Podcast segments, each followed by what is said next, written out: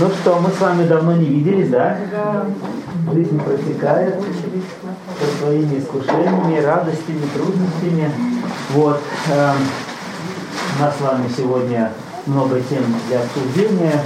Э, скажем так, э, э, разделим нашу беседу на три части. Две первые это подготовительные, а третья самая основная, о чем я хотел с вами сегодня поговорить.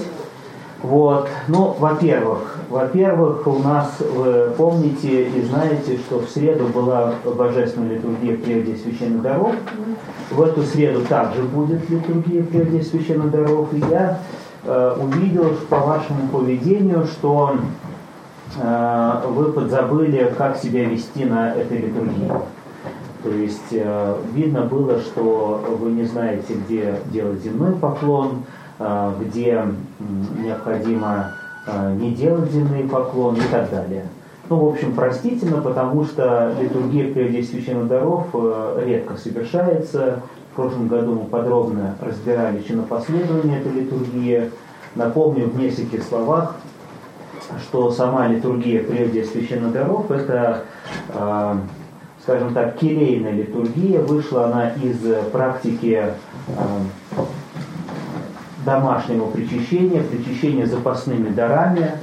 Это делалось как раз э, э, среди монаш... в монашеской среде, когда монахи уходили в пустыню и с собой брали буквально несколько лепешек, несколько чего-то еще и с собой обязательно причастие.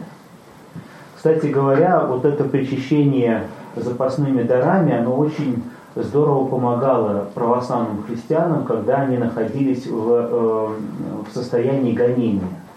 Потому что э, литургии не всегда получалось совершаться, совершать, а вот э, запасные дары, то есть освященные заранее святые дары, они, конечно, давали возможность людям даже вне церкви причащаться. Вот такая была практика, например, среди старообрядцев 17, 18 и даже 19 столетия.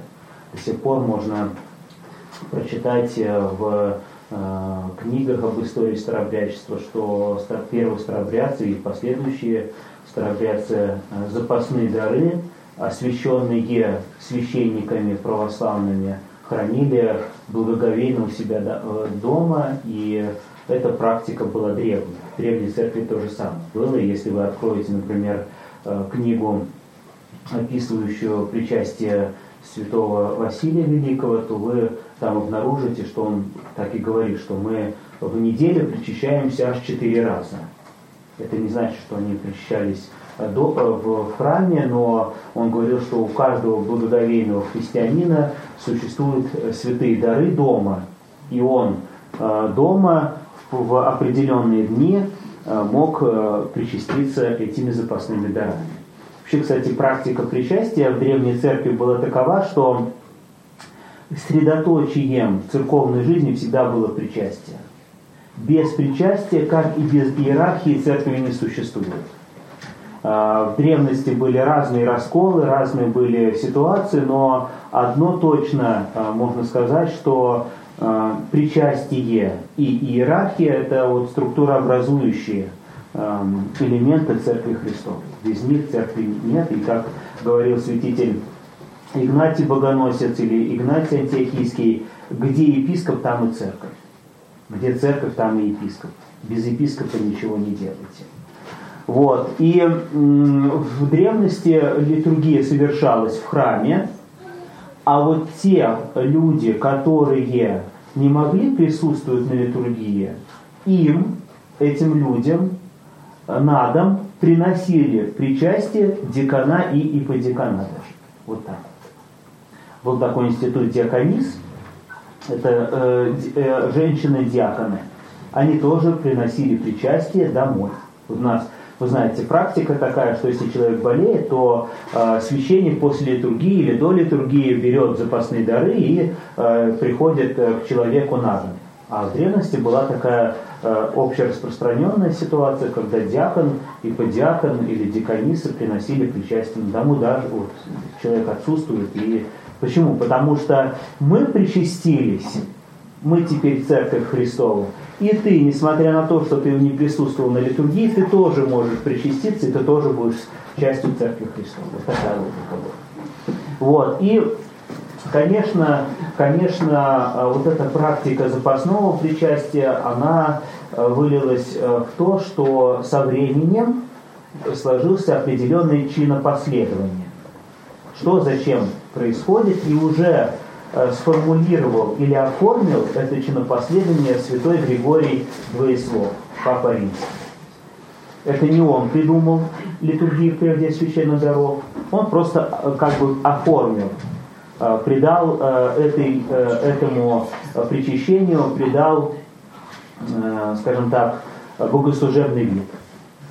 Если вы посмотрите на молитвы, которые читаются на литургии прежде священных даров, там нет ни особой такой торжественности. Наоборот, и спрашивается у Господа постоянно э, помощь в покаянии.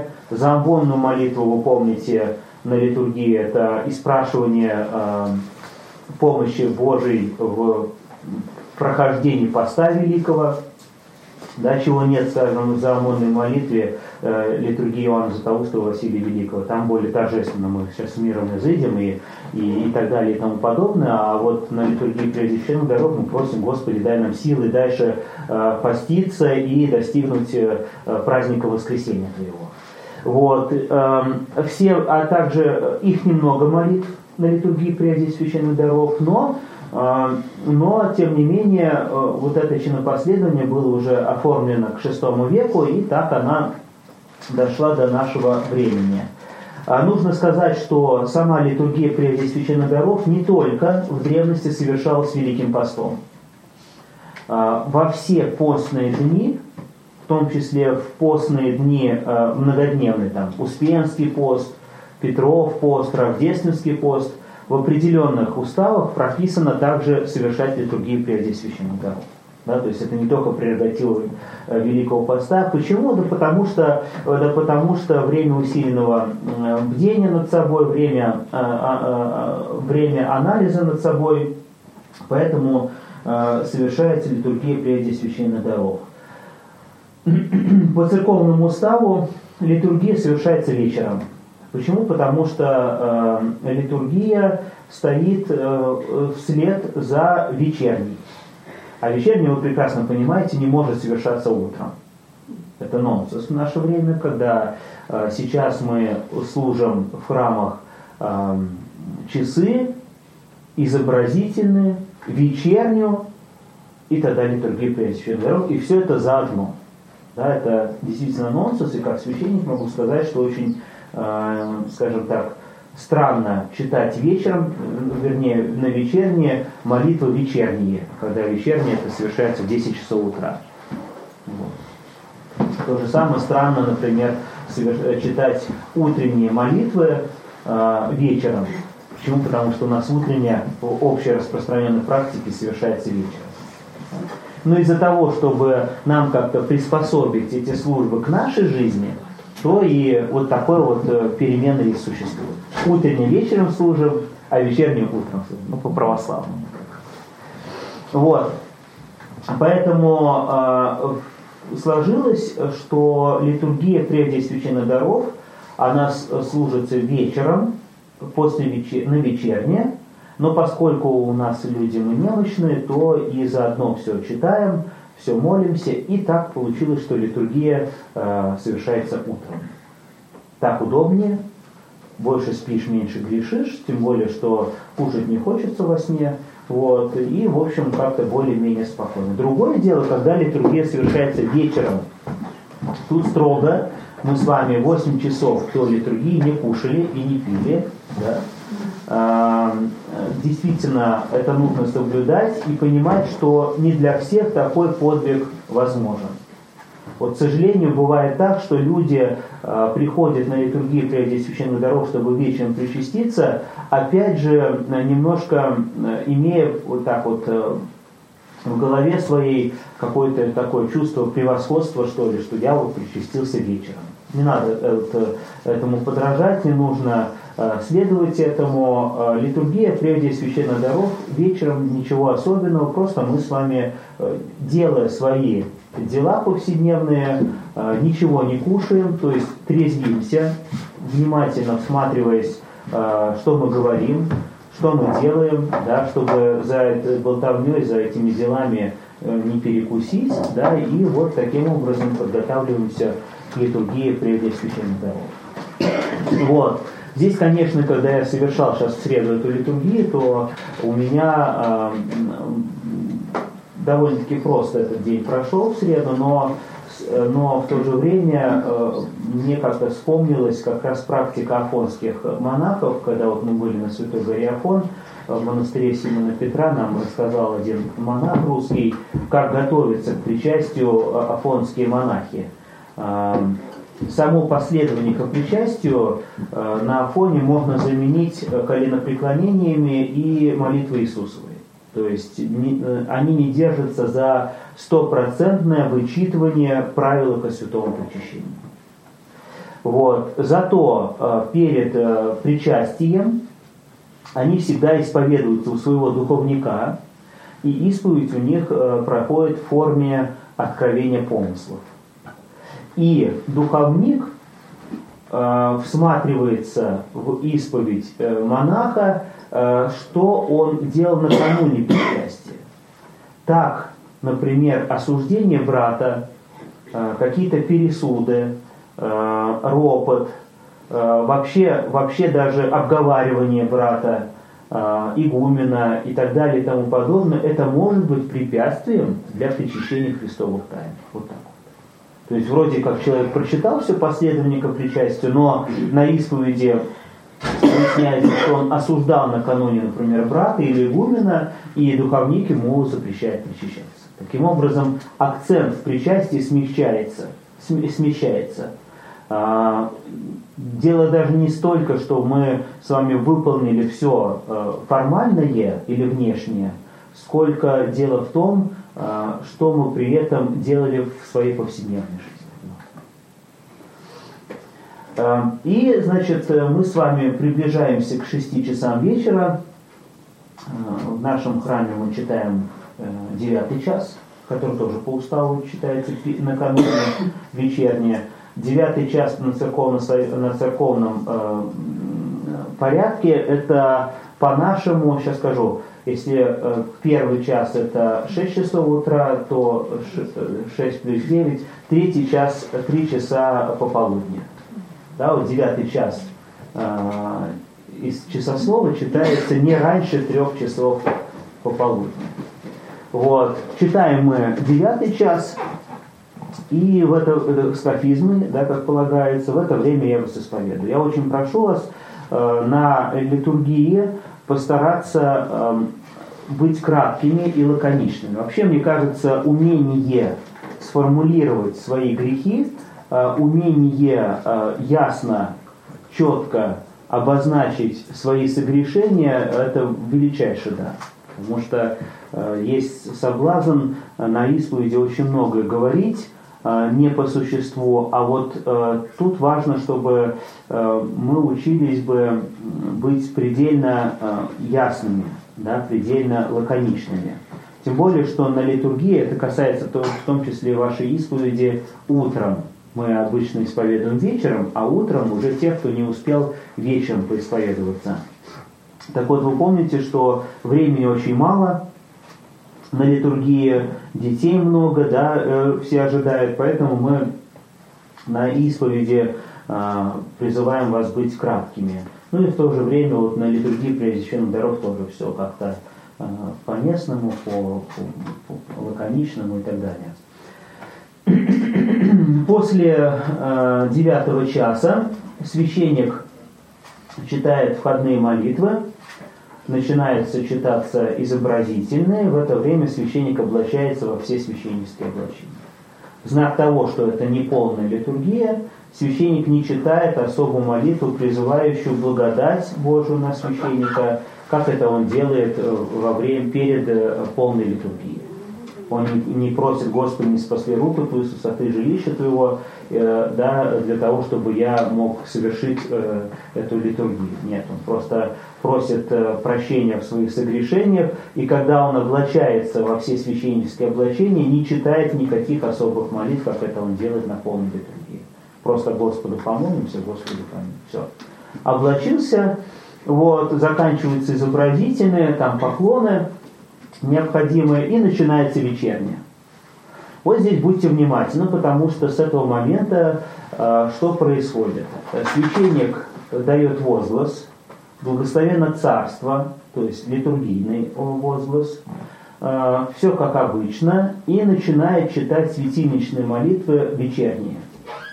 В это время вы просто молитесь, и будьте внимательны уже начиная, когда э, читается хафизма. То есть мирная ектимия произнесена. Священник заходит в алтарь и делает земные поклоны и берет заготовленный агнец, заготовленный на полной литургии, а, раскрывает антиминс, кладет заготовленный агнец а, значит, на антиминс и перекладывает этот заготовленный агнец на дискос. А, дальше, на втором антифоне, то есть на второй славе, священник также после земных поклонов совершает кождение э, святого Агнца, а уже на третьем антифоне, на третьей славе мы звоним в колокольчик, это для вас знак становиться на колени. Почему? Потому что э, священник берет с престола святой Агнец и переносит заготовленный Агнец на жертвенник на жертвенник, покрывает покровцами, потом этими, э, значит, совершает кождение. Но в этот момент, пока священник переносит из престола на жертвенник святой агнец, все должны стоять на колени. Для вас знаком, э, что когда нужно подниматься, либо колокольчик, либо когда закончилась кафизма. То есть на третьей славе все становимся на колени. И стоим и ждем. Стоим и молимся, потому что переносится святые дары. Дальше э, поются стихиры возвашенные. Здесь мы встаем, мы молимся, все. Э, начинается чтение паремий, бытия чтения. Тоже стоите. Вот. А уже значит, на втором э, заканчивается первая паремия, открываются царские врата, священник говорит, премудрость прости, свет Христов просвещает всех. Вот здесь тоже вы делаете, становитесь на колени. Второй раз, когда вы становитесь на колени, когда открываются царские врата во время чтения премий. Открываются царские врата, священник в руках у него свеча, э, во второй руке кадила, он говорит, премудрость прости, поворачивается к вам, свет Христов просвещает всех. Вот в этот момент вы становитесь на колени. Закрываются царские врата, вы встаете с колен. Читается вторая паренья от чтения. И опять царские врата открываются, хор выходит на середину, либо стоит на своем месте, начинает петь «Да исправится молитва моя». Третий раз вы становитесь на колени. Третий раз. И стоите на коленях вплоть до конца. До конца молитвы, да исправится молитва моя. Знаком у вас будет, когда вам становиться, это когда священник будет читать молитву Ефрема Сирина. Господи, владыка живота моего. Вот тогда вы становитесь и делаете земные поклоны вместе с священником. Значит, первый раз вы становитесь на колени, когда э, читается третья слава, Второй раз вы становитесь, когда свет Христов просвещает всех на пример. Третий раз, когда начинают петь, да исправится молитва моя. Значит, хор поет, да исправится молитва моя, священник совершает кождение в алтаре, э, сам потом становится на колени, да, вы все стоите, молитесь, А, заканчивается колено преклонения, когда мы начинаем читать молитву Ефрема Сирина. Господи, владыка живота моего, дух праздности и так далее. А, вот тут мы уже становимся, встаем и уже делаем земные поклоны вместе с священником.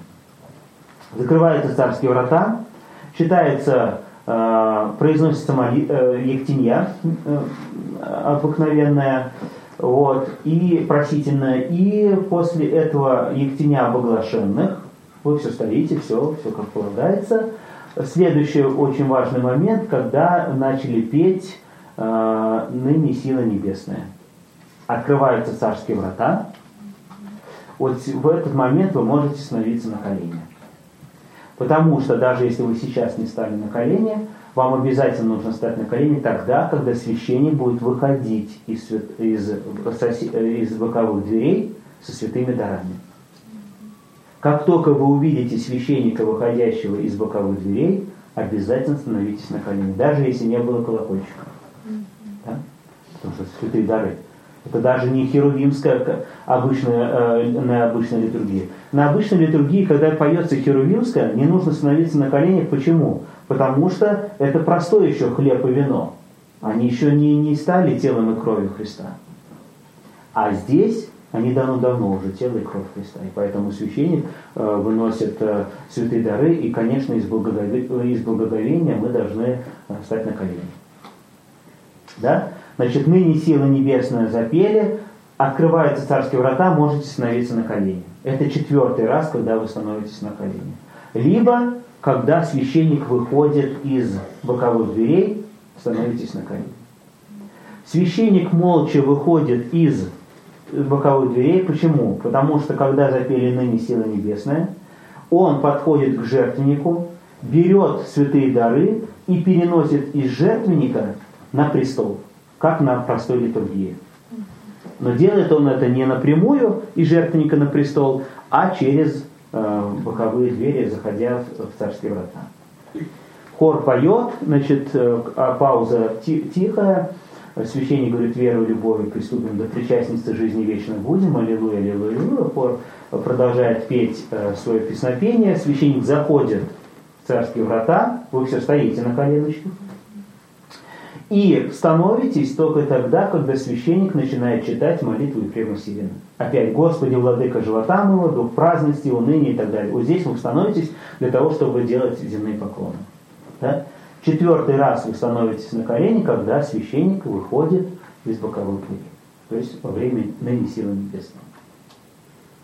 После молитвы Ефрема Сирина царские врата закрываются, читает, э, произносится Ектинья перед причастием, дальше э, молитва «Отче наш», и Пятый раз, когда вы становитесь на колени, когда вы делаете земной поклон, это когда священник произносит прежде священное святая святым.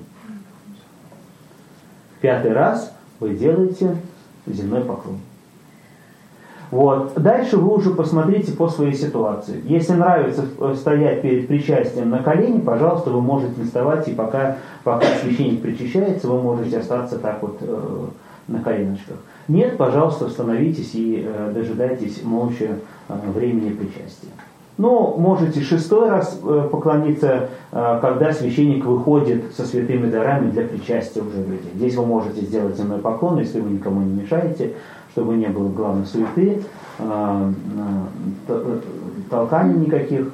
Вот, тогда вы уже сделаете земной поклон в знак благоговения перед святыми дарами. Вот, по сути дела, шесть раз вам нужно стать на колени на литургии перед священным Значит, первый раз это на третьей славе кафизмы, третьей славе, когда переносится из э, престола на жертвенник э, святые дары. Второй раз свет Христов просвещает всех. Третий раз, да исправится молитва моя. Да? Четвертый раз, ныне сила небесная. Пятый раз прежде священная святая святым. Шестой раз, когда священник выносит святые дары для причастия.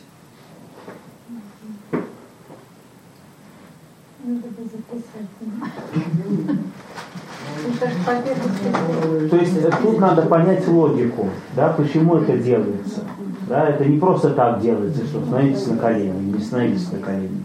Здесь логика присутствует, потому что выносится святые дары.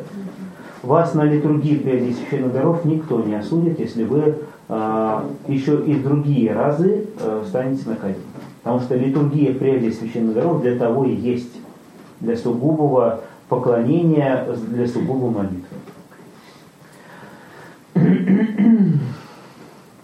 Вот, 8 часов мы не кушаем до литургии, да, как вот здесь строго, даже если, а, вот некоторые спрашивали меня, лекарства, например, да, ради Бога, не причащайтесь вечером, если вам нужно вкушать лекарства. Не надо. Вот, простая литургия, пожалуйста, мы допускаем и разрешаем, если человеку нужно лекарство перед причастием, да, мы э, разрешаем ему перед причастием э, выпить лекарство и тогда уже причащаться. А здесь такая литургия, когда ну, не, не нужно здесь. Понятно, что хотелось бы, но э, этот, всему свое время, всему свое э, место. Значит, крайнее время, когда можно хоть там что-то проглотить, это 11 часов, да? 10 часов. 10, 10 часов. Опыт, э, обычно вы все, как правило, я знаю, что не кушаете даже аж с вечера. Да?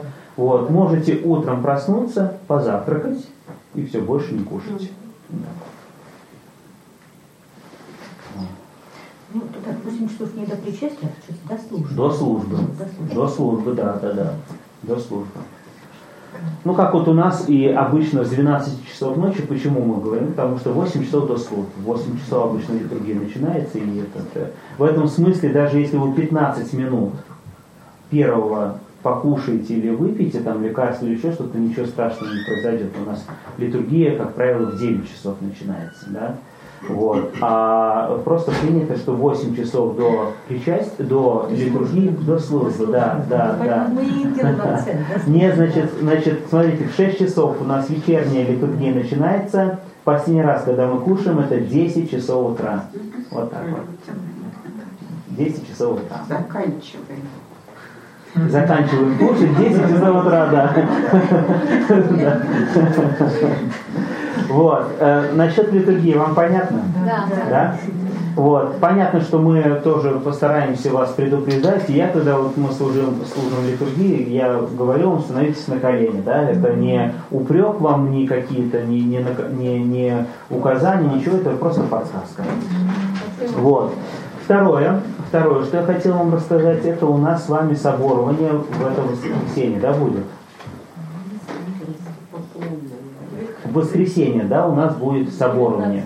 Что? 19 А у нас сегодня 12 Значит, следующее воскресенье в 5 часов вечера здесь будет совершаться соборование. Снова э, много-много недоумений, много-много переживаний. Значит, э, все на самом деле просто, э, все, все незамысловато. Когда причащаться? для вас, церковных людей, не принципиально, когда вы будете причащаться. Вы можете причаститься в воскресенье, вы можете причаститься через воскресенье, то есть после соборования. Также вы можете причаститься до соборования или в день соборования, не принципиально. А, гораздо сложнее для нецерковных людей. Здесь опять же нужно понимать логику. Логичнее – причаститься после соборования для тех людей, которые редко причащаются. Почему? Потому что мы, а, значит, по логике нужно сделать так. Исповедь, соборование, причастие. Это вот стандарт. Человек редко причащается, а, вся служба соборования построена таким образом, что мы спрашиваем у Господа прощения в своих согрешениях. Поэтому перед соборованием обязательно исповедь для таких людей. Для вас, как церковных людей, которые вы часто причащаетесь, не нужно перед соборованием исповедоваться. Вы и так уже сто раз, а то и больше исповедовались. Все в прежнем режиме. Для нецерковных людей сначала исповедь, соборование, а потом исповедь и причастие, как вот у нас в практике. Никто же не допустит нецерковного человека до причастия без исповеди. Да? Поэтому он должен повторить исповедь и тогда причаститься. А, понятно, что мы все постимся. По, э, по правилам, конечно, перед соборованием нецерковным людей тоже надо было попаститься в знак покаяния. Да? Вот. Дальше, дальше, что я хотел вам сказать. Соборование масла да, освещается. После соборования я не вижу никакого греха, если человек вечером молится, умывается, потому что смысл соборования не столько в масле, сколько в самом покаянном чувстве. Вот, э, что делать с маслом, тоже есть, существует разная практика. Кто-то э, позволяет себе вкушать это масло, кто-то э, позволяет себе мазать больные места маслом. Но, конечно, таинство соборования для больных людей, для болящих людей. Поэтому вот эта практика во что бы то ни стало много-много-много раз собороваться, она несколько, скажем так, не церковная. Потому что мы же не, не крестимся же каждый раз, да? хотя хотелось бы, наверное. Тем более, что таинство крещения обещает прощение грехов. Вот. То же самое и с соборованием. Если вы живете в нормальном режиме, где-то заболели, где-то выздоровели, где-то опять заболели, достаточно, как наше священначалие благословило, один раз в год пособороваться. Пособоровались, вот, поблагодарили Господа за это великое таинство и спросили у Господа прощения своих грехов. Кстати говоря, существует поверье, что э, в соборовании прощаются все грехи, не названные на исповеди, это так и, и это не так. Если человек сознательно не называет на исповеди, то понятно, что такие грехи не прощаются. А, те грехи, которые а, человек а, действительно забыл, то мы знаем, что по милосердию Божию так Господь прощает. Все, что нужно, чтобы вы назвали на исповеди, обязательно Господь вам напомнит. В этом смысле не нужно суетиться перед исповедью и печаловаться и переживать по поводу того, что вы что-то не назвали на исповеди. Все, что нужно вам сказать на исповеди, Господь обязательно вам подскажет. Поэтому перед исповедью всегда молитесь за себя и за священника, который будет принимать у вас исповедь. Потому что это таинство. Это не просто так вот прибежал, а, сказал и убежал. Это такое таинство, в котором сам Господь действует. Причем по опыту могу сказать, что именно исповедь, именно на службе и в храме а, дает священнику подсказки, что необходимо говорить человеку на исповедь. Вот так вот встретить священника на, на улице, это совершенно другая история. А вот э, исповедь в храме, исповедь на, во время службы, тут как раз открывается, открывается вся, э, все необходимое, то, что нужно человеку. Вот. Но, ну, в общем, злоупотреблять здесь не нужно. Вы и так церковные люди, вы знаете, что Господь прощает грехи наши, вот, э, потому что мы исповедуемся, причащаемся, изменяемся. Ну, а таинство соборования – это таинство здоровья, прежде всего здоровья. Да, поэтому странно видеть, например, э, человека здорового, когда мы просим, Господи, э, исцели его и подними его от, от одра немощного. Поэтому будьте внимательны. Э, один раз можно по собору, кстати, исторически соборование в храме раньше не было. Не было. Исторически э, соборование это всегда было домашнее таинство. Когда священник на литургии вместе со святыми дарами освящал и масло, находящееся на престоле. После литургии это масло священник нес в дом болящего и помазывал один раз этого человека, болящего этим маслом. На следующей литургии совершал литургию другой священник. И тоже освещал это масло. Другое уже масло. И с этим новым маслом опять приходил к тому же болящему человеку и мазал этого человека во исцеление души и тела. И так происходило семь раз, семь литургий совершенно. Такая практика отразилась и в нашем богослужении. То есть семь раз мы помазываем Хотя если вы считаетесь и вслушаетесь в молитвы, которые будем читать на соборе, то вы увидите или услышите, что каждый раз священник просит «освети это масло. А как же освети, если оно уже освящено? Потому что исторически оно отдельно оно освещалось, и, и э, э, священник читал э, отдельно не, над, над неосвященным маслом.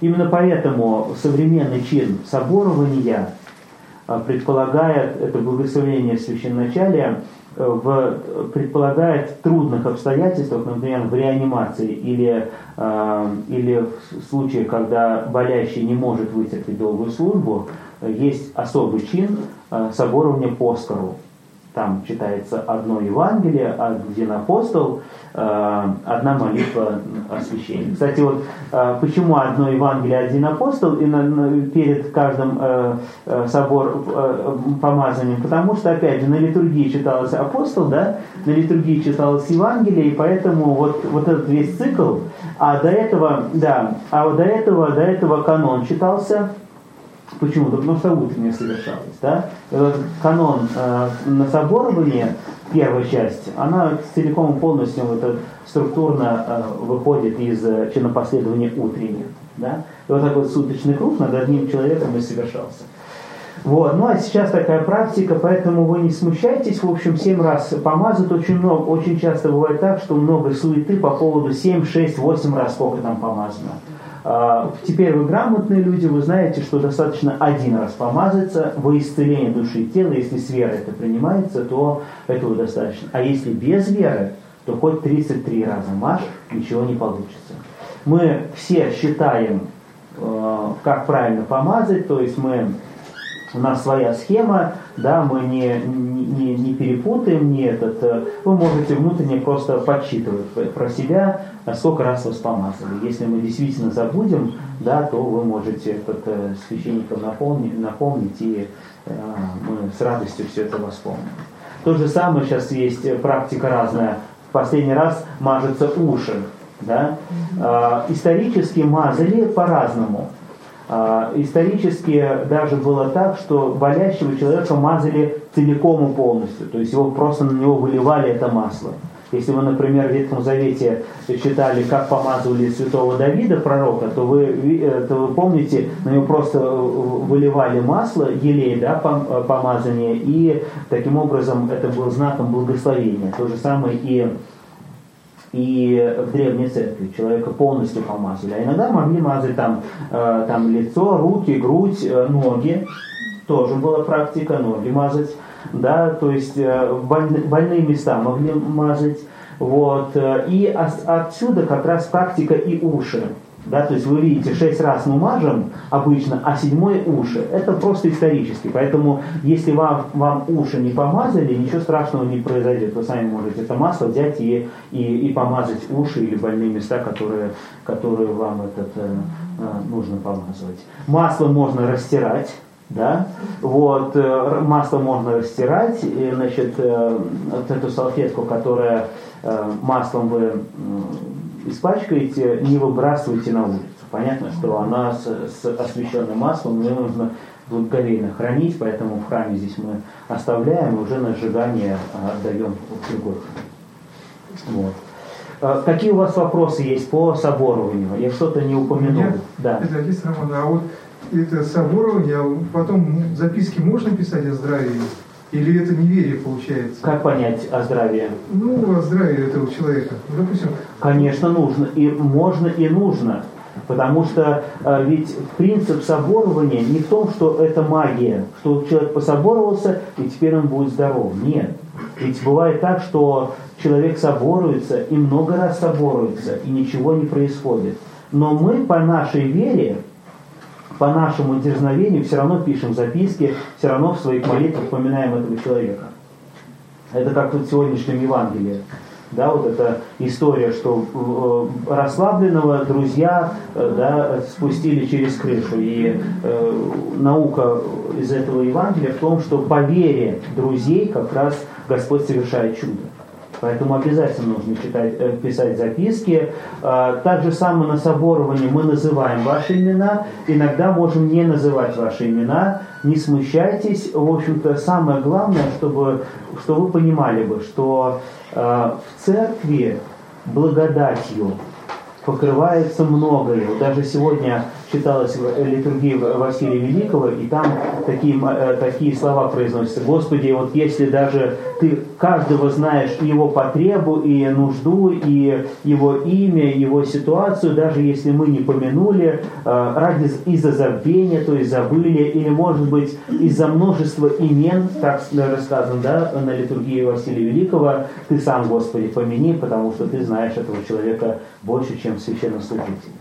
Да, то есть эти, вот самое главное, чтобы не было распри, споров, суеты. Назвали меня, не назвали меня, там э, помазали меня, не, не помазали. Потому что христианин это человек, который приходит в церковь э, с доверием к храму. Поверьте, у нас нет э, э, предубеждения к людям э, что-то сделать не, неправильное или, или неприятное. Наша задача э, спокойненько пособоровать, за вас всех помолиться.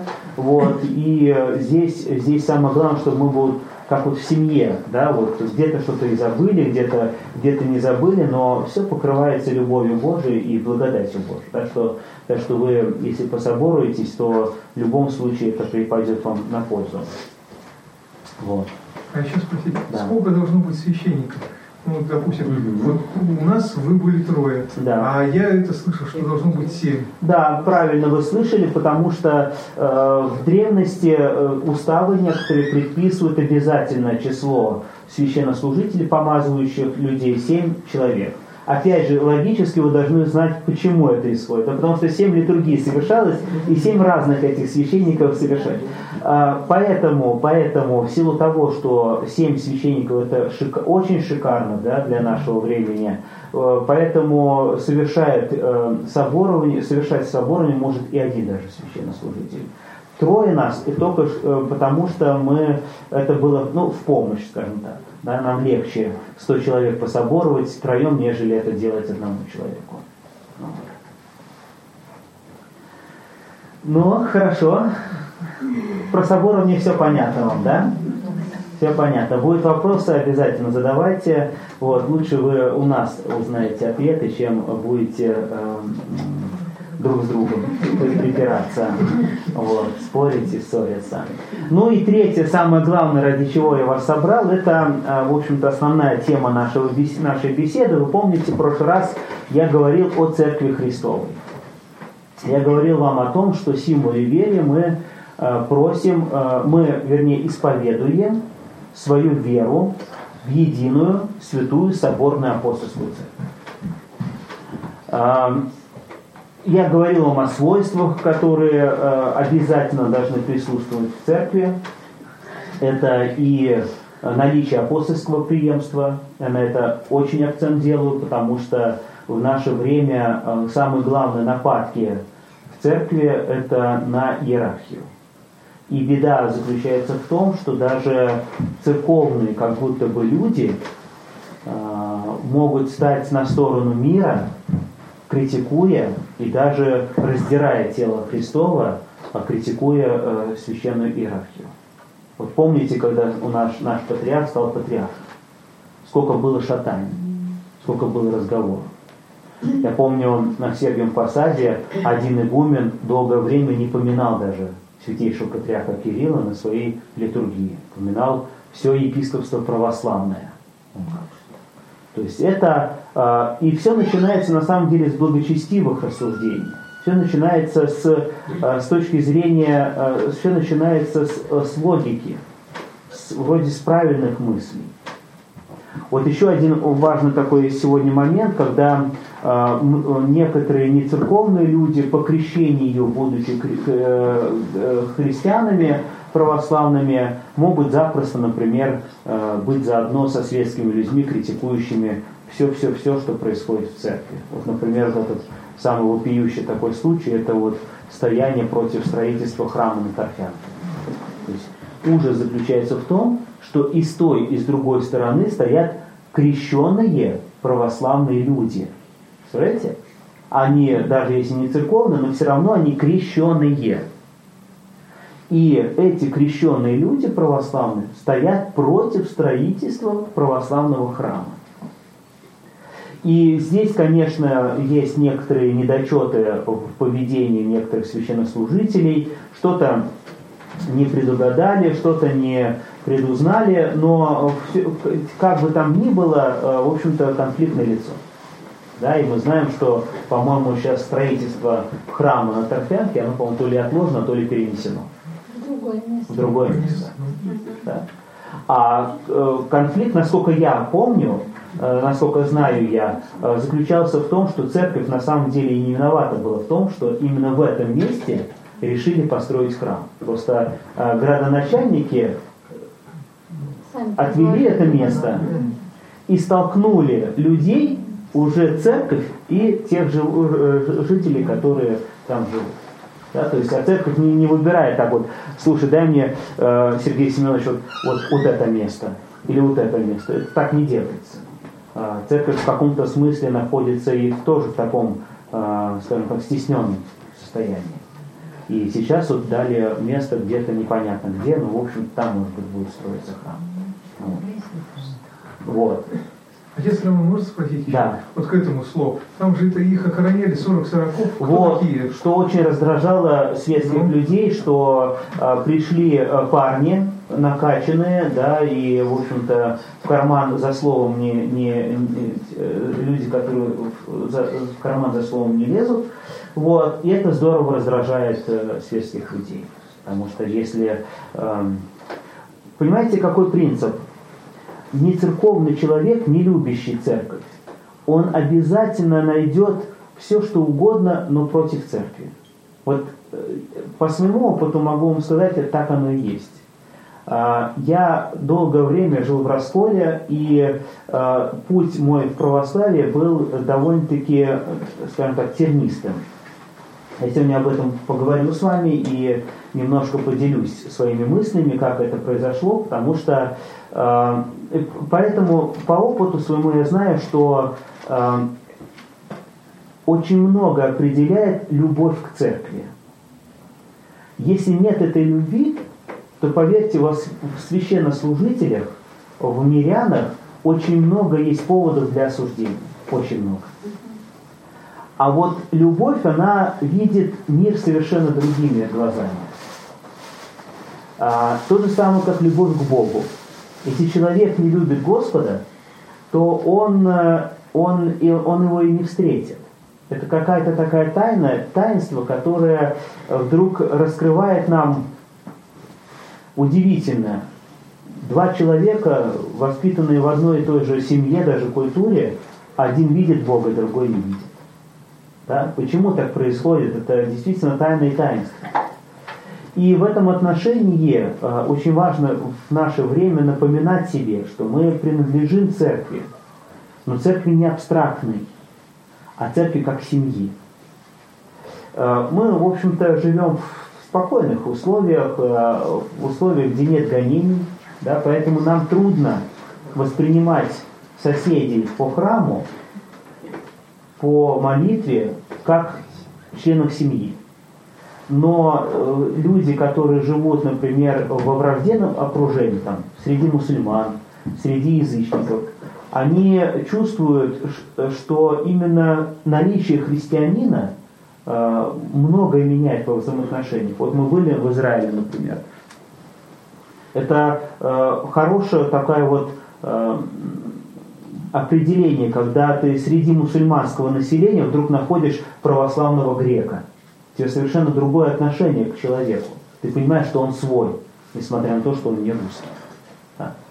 Вот. У, нас же, у нас же с вами, в общем-то, мы расслабились, и поэтому все, знаем, что все православные, поэтому и не ценим вот это вот общество. На самом деле церковь э, сегодня цена именно вот этой семейственностью семья Христова. Вот так можно сказать, что такое церковь. И поэтому взаимоотношения с Богом возможно только на этом уровне. Любовь или не любовь. Вот почему некоторые подходят и говорят, сколько надо причащаться. Это нельзя регламентировать. Как точно так же я не могу сказать, сколько мне надо целовать свою дочку. Сколько? Ну давайте скажем сто раз в день. Или 50 раз. Вы понимаете, да? то же самое и с причастием. хоть каждый день, если вы будете на литургии и вы хотите причаститься. Не потому что это магия, не потому что это здорово, это, это, это надо, а потому что есть потребность, что вы будете причащаться, и никто вам не запретит. Вот. Так что церковь это вот семья Христова. И э, что мы делаем, кстати, когда мы причащаемся Христу, это тоже наше с вами внутреннее дело. Тот, например, прочитал последовника причастия и добавил еще акафист Иисусу Сладчайшему. Он из любви это сделал. Он не потому, что это сделал, потому что надо, а он потому, что захотел, потому что помнит, что на, в акафисте Иисусу Сладчайшему есть очень проникновенные и глубокие слова молитвы. Я очень люблю этот акафист. Почему я не, не могу прочитать? Опять же говорят, можно ли великим постом читать акафист или нет? Да если вы дома читаете, вас никто не может запретить. В этом отношении запомните очень простую вещь. А, с одним и тем же вопросом вы к священникам разным можете приходить и услышите разное мнение. Это не потому, что один священник учился на тройке, а другой был отличником. И тот, кто отличник, говорит правильно, а троечник говорит от ветра головы своей. Нет. Каждый из нас говорит собственного опыта. Из того, что он прочитал, из того, что он слышал от людей, духоносных людей, из того, что он сам чувствует. Поэтому в церкви очень важно определиться с духовником, определиться с кем ты будешь советоваться. И здесь, кстати, очень будьте внимательны. Никто вас не имеет права связывать. Советуйся только со мной. Или поступать только так, как я тебе сказал. Ни в коем случае. Как только начинается вот такое, бегите от таких пастырей. Почему? Потому что а, апостол Павел нам говорит, кто же ты, осуждающий брата, за которого умер Христос? Он сам отвечает своему Богу, падает он или стоит перед ним. Как спросили однажды отца Дмитрия Смирнова, а, священник, вот как, как вот реагирует, человек приходит на исповедь, он выкладывает свои грехи, вот как вот на это реагирует? Он говорит, а что, а что тебе жалко что ли? Тебе жалко причастие? Ты кто такой, чтобы определять, э, определять или управлять или оформлять э, духовную жизнь другого человека? У него есть свой Господь, у него есть свой духовник. Это они решают. Это они знают, почему так или иначе он причащается. Вот, поэтому, поэтому э, церковь это прежде всего семья. В семью попасть не просто так. Вот вы знаете свое окружение, вы знаете, что есть у нас друзья, а есть люди, с которыми нам не очень хорошо общаться. Так ведь? Вы не можете сказать, «А, Лида, будь моей подругой. Но не будет такого. Вы на словах вы можете, конечно, так сделать, но внутреннее чувство этого не будет, не, не, не посетит. Ну как Лида может стать моей подругой, если у нас даже э, разные, разные интересы, разный опыт жизненный и так далее. Это э, родство духовное или дружба, она происходит по каким-то непонятным причинам. Да? Вот говорит, я говорю, Ефрем мой друг. Другой мне говорит, да не может быть он твоим другом. Ну я не знаю почему. Так может быть он на брата моего похож, может быть мы хохочем вместе, да, на, на темы, и мы понимаем свои шутки, да. Я не знаю, но есть люди, которым действительно, э, с которыми действительно нам легко и хорошо, и понятно. Не нужно ничего строить из себя и, и быть э, самим собой. Точно так же и с церковью. Полюбить церковь, полюбить Христа, войти в церковную семью. Здесь, конечно, церковь призывает к более, скажем так, более высоким э, взаимоотношениям. Потому что здесь мы не можем с вами делиться по принципу нравится, не нравится. Я полюбил Господа, другой полюбил Господа, третий полюбил Господа. И все мы любим Господа, но мы можем быть не одинаковые. И вот здесь подвиг как раз христианина церковного заключается в том, что при всей неодинаковости мы все равно вместе. Вырасти свою ограниченность, перерасти ее, принятие другого э, человека, не похожего на меня, тоже к себе, как и Христос принял его. Это вот большой подвиг. Вот, и слава Богу, я говорил вам в прошлый раз, что мы с вами православные люди, но для нас с вами очень важно Э, понимать, э, какие есть подделки церкви. Э, есть сообщества, которые походят на церковь или похожи на церковь. но эти сообщества не являются Церковью Христовой. Помните, мы с вами говорили, что единство Церкви определяется тем, что единый Христос мы. И единое тело Христово, и э, единому телу мы причащаемся. Поэтому не может быть много церквей. Поэтому э, святые отцы э, определили как ересь учение о том, что церкви э, одинаковые все. Так называемая теория ветвей. Дескать, на самом деле ствол один и тот же, а вот все множество ветвей это как раз э, разновидности э, церкви. Поэтому неважно, протестант, католик, православный, все на самом деле одинаково. Нет, церковь противится этому воззрению, потому что э, мы говорим о том, что в церкви может быть, в церкви должна присутствовать благодать. И если ее нет, то по сути дела церковь и не нужна. Вот, и я вам э, говорил, в древности были несколько расколов, которые подвергали э, сомнению православное учение о церкви. И в частности, самое опасное для церкви – это присутствие раскола. раскола.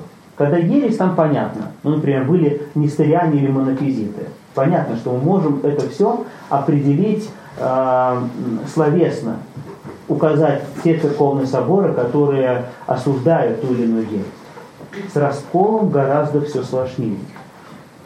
Отличие ереси от раскола в том, что ересь нам противна в истине, в вероучении, а раскол вместе с нами одинаков в вероучении. То есть вероучение у нас одно, но нет единства. В частности, могу рассказать вам о таком расколе, как старобрячество, который э, долгое время будоражил нашу церковь, и до сих пор мы с вами видим некоторых людей, которые э, являются старобрядцами, и, э, но тем не менее они не православные. Сам раскол старобрячества возник и оформился в 17 веке. Причина по которой появилось старобрячество, это реформа патриарха Никона, согласно которым русские традиции были переменены или изменены в сторону греческой практики. Связано это было с тем, что долгие столетия церковь русская существовала более-менее самостоятельно, особенно с 15 столетия, когда формально русская церковь получила автокефалию – сначала автономию, потом автокефалию, то есть э, э, стала независимой. Вот, и к 17 столетию, когда у нас уже даже появился патриарх, у русских людей сложилось э, очень определенное мнение, что на самом деле только русские являются хранителями православия, что греки давным-давно отпали, что они не православные, и основанием для такого мнения было что?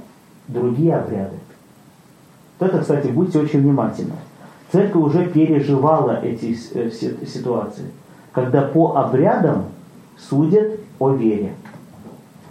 А, так, например, э, стали думать о том, что двоеперстие – это такое знамение для старобрячества, когда люди крестятся двумя перстами, а, э, двоеперстие является знамением православия, истины. И тот, кто не крестится двумя перстами, тот обязательно еретик.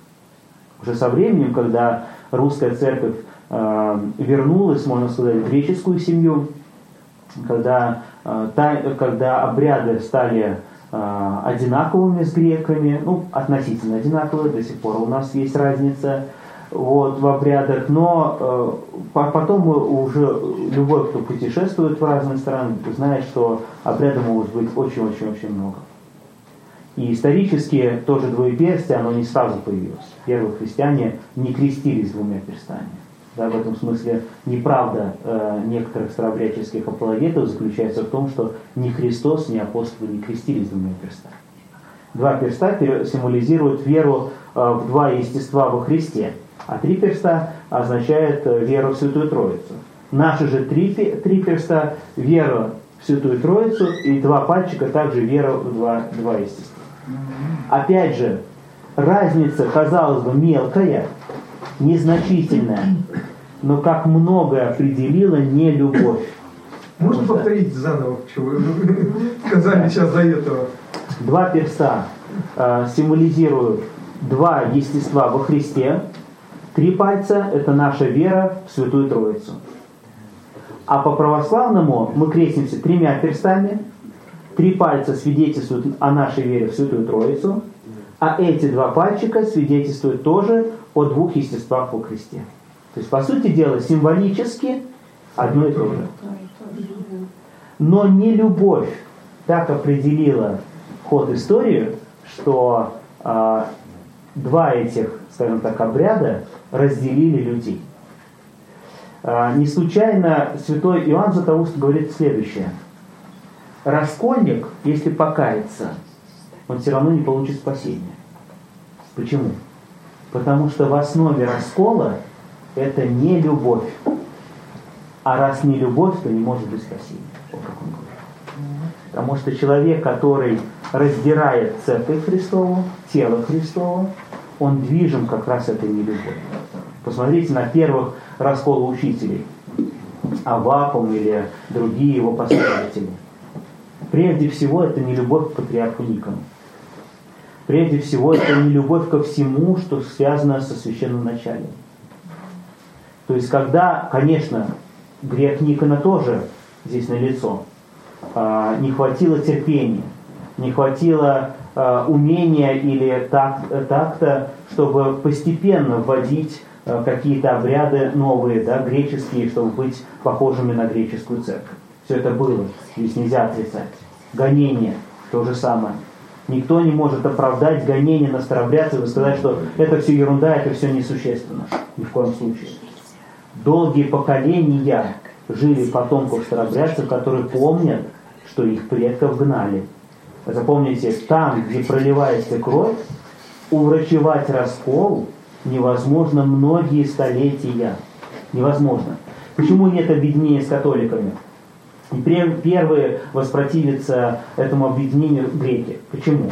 Да потому что э, э, было, ну, есть разногласия вероучительные, есть разногласия в практике, но есть и э, гонения, когда католики сжигали православных греков. Да, вот мы на фоне видели в монастыре Заграб, в болгарском монастыре, памятник сожженным как раз монахом заграбским. То есть это было. Нельзя, невозможно взять и, и перечеркнуть, сказать, что это не было. То же самое со старообрядцами. Э, разница в обрядах как раз, э, какие еще можно Э, что, что патриарх Никон стал вводить для того, чтобы объединиться и стать похожими на греческую церковь. Это не только двоеперстие. В частности, например, поменялся стиль и поменялся язык церковно-славянский. Э, он стал э, э, немного реформированным. Э, то есть одно и то же содержание, э, разный, разный язык, разные формы. В частности, спорили о том, правильно ли ныне и во веки веков, как православные говорят, или как по-старому ныне и и во веки веком. Да, то есть вот разница в падежах даже, это тоже вызывало раздражение. А, понаблюдайте за собой, если вам человек не нравится, все, что он будет делать, будет вызывать раздражение, потому что это самое в 17 веке было. А если человек вам нравится, вот я вам прям вам нравится, да хоть что делай, да, если в рамках православия мы, мы, все, мы все будем молиться, мы все будем причащаться. Но достаточно, если человеку есть какое-то предубеждение, то вы увидите, что даже православное, даже глубоко э, э чистое и правильное суждение и действие будет вызывать э, раздражение и непонимание. Да, то же самое в 17 веке будет. Вот. Тем более, что а, в то, в то время, да, значит, э, это двоеперстие, это вот поддержные всякие э, э, изменения, аллилуйя, сугубо или тригубо. Мы говорим аллилуйя, аллилуйя, аллилуйя, слава тебе Боже. Вот до, до, до 17 века, до середины, было аллилуйя, аллилуйя, слава тебе Боже. Тоже спорили. А, то же самое были споры, например, значит, э, ну и множество других, там можно перечислять э, миллион этих э, причин для раздоров, и все это, все это раздражало, все это, все это не нравится. А еще больше всего не нравилось старобрядцам, а, таким как Авакум и его последователям, что в русской церкви стали появляться греки. А кто такие греки? Во-первых, мы их давно-давно не видели, да, и русские действительно к, 17, к середине 17 века такое было предубеждение грекам, что их несколько месяцев испытывали в вере, прежде чем причащать их вместе с русскими. Даже была практика миропомазывать греков. Представляете, это было при патриархе Филарете. Потому что разница, есть разница в обрядах. Есть. А уровень образованности не такой, как наш был. То есть мало читали, мало знали. Поэтому, раз есть разница в обрядах, что тут мудрить? Вот могу даже вам привести такой пример, когда э, в середине 17 века появилась первая грамматика на церковно-славянском языке Милетия Смотрицкого. И э, русских людей смущало что? Там же, почему эта грамматика так долго не появлялась? Потому что то есть появились правила, э, которые регламентируют э, значит, э, э составление слов, падежей, там, окончаний и так далее. Так вот, э, протокол Авакум писал, что э, это кто такое выдумал, вот грамматика, да? Это что ж получается? У нас падежи есть, а давайте разберем слово «бог», на падежи, что ж получается? Есть единственное число, а можно и множественное число поставить. Так что у нас боги, неужели мы будем язычниками исповедовать множество богов? Представляете, какой уровень? То есть мы с вами запросто читаем э, значит, э, слово Бог или слово боги и не, не говорим, что э, мы исповедуем много, множество богов. А для древнего человека, для средневекового человека это было великое искушение. Поэтому, поэтому уровень вот такого вот образованности был настолько невысокий, что любое новшество, оно обязательно должно было вызвать раскол. А, тем более, что к середине 17 века было и подозрение грекам, и, как я сказал, иногда даже миропомазывали, а если грек а, приходил, а, епископ, например, или митрополит приходил в, Мос в Московию, то э, какое-то время испытывали его в вере присматривались, как он, например, постится. Вот почитайте, например, э, «Хождение Павла Орепского». Это же, это же криминальное чтиво, потому что он, бедный, жалуется на то, что русские вообще с ума посходили. У них многочасовые службы, это невозможно вытерпеть, а в то же время они почти что ничего не кушают а, как это вообще вытерпеть. Ну, в общем, очень-очень интересно читать. И русские, смотря на греков, видят, что греки, в общем-то, не, не, не, по-другому и молятся, и по-другому себя ведут все, кто сегодня могут посетить Грецию, тоже увидят, что довольно-таки так все свободно. Да?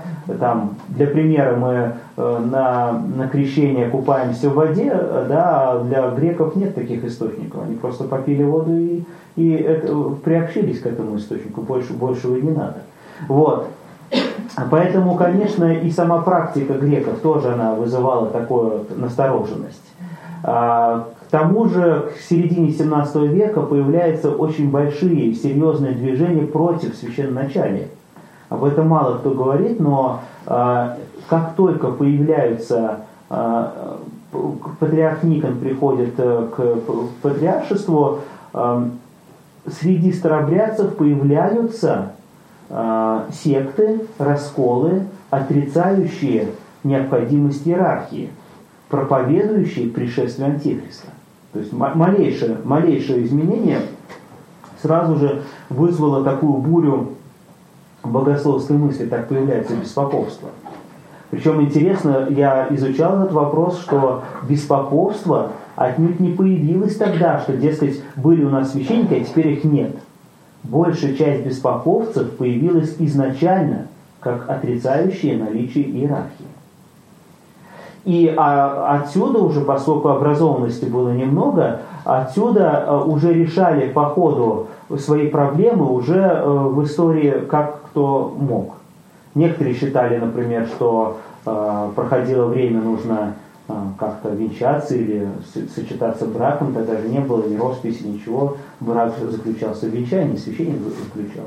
Так, появились такие согласия, как поморские, да, поморцы, которые в основном э, обитали на севере э, страны. Были федосеевцы, которые отрицали даже брак. Вот, дескать, э, жениться уже не нужно, потому что вот-вот сейчас придет антихрист. Вот. А были часть старобрядцев, которые все-таки сохранили иерархию. То есть священников, которые были не согласны с патриархом Никоном и с теми, с теми э, реформами, которые проводило наше священначалие. Вот.